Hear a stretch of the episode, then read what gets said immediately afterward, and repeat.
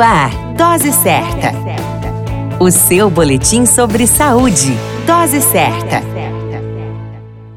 Olá, eu sou Júlio Cazé, médico de família e comunidade, e esse é o Dose Certa, seu boletim diário de notícias. E o tema de hoje é Dia Nacional da Luta Antimanicomial. O dia dezoito de maio foi instituído como Dia Nacional da Luta Antimanicomial no Brasil, em homenagem à luta dos profissionais de saúde por um tratamento mais humano aos seus usuários do sistema de saúde mental. Seu objetivo principal era o fim das instituições manicomiais e o desenvolvimento de serviços de saúde abertos, para além dos muros de hospitais psiquiátricos, considerados na época como hospícios e manicômios. Pessoas com problemas de depressão, alcoolismo, mulheres, presos políticos e todos aqueles que de uma forma ou outra não se adequavam aos padrões de moralidade impostos pelos considerados bons costumes na época, eram internados nessas instituições. O movimento da luta antimanicomial e a reforma psiquiátrica começa na Itália com Franco Basaglia, que era médico psiquiatra e foi o precursor do movimento de reforma psiquiátrica italiano, conhecido como Psiquiatria Democrática. No Brasil, o movimento de reforma psiquiátrica se iniciou ao final da década de setenta,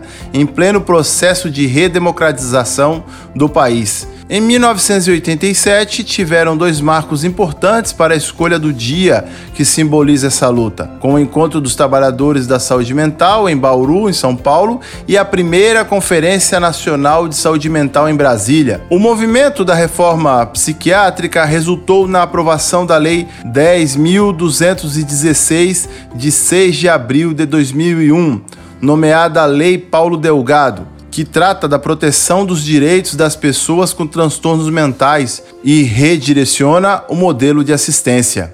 Este marco legal estabelece a responsabilidade do Estado no desenvolvimento da política de saúde mental no Brasil através do fechamento de hospitais psiquiátricos, abertura de novos serviços comunitários e a participação social no acompanhamento de sua implementação. Atualmente, os Centros de Atenção Psicossocial, chamado CAPS, são os protagonistas no cuidado à pessoa com transtorno mental.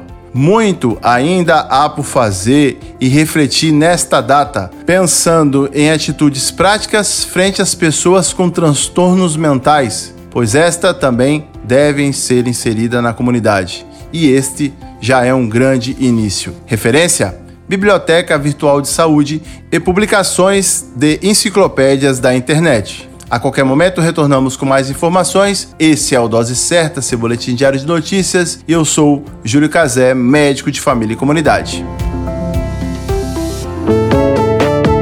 Dose Certa, o seu boletim sobre saúde.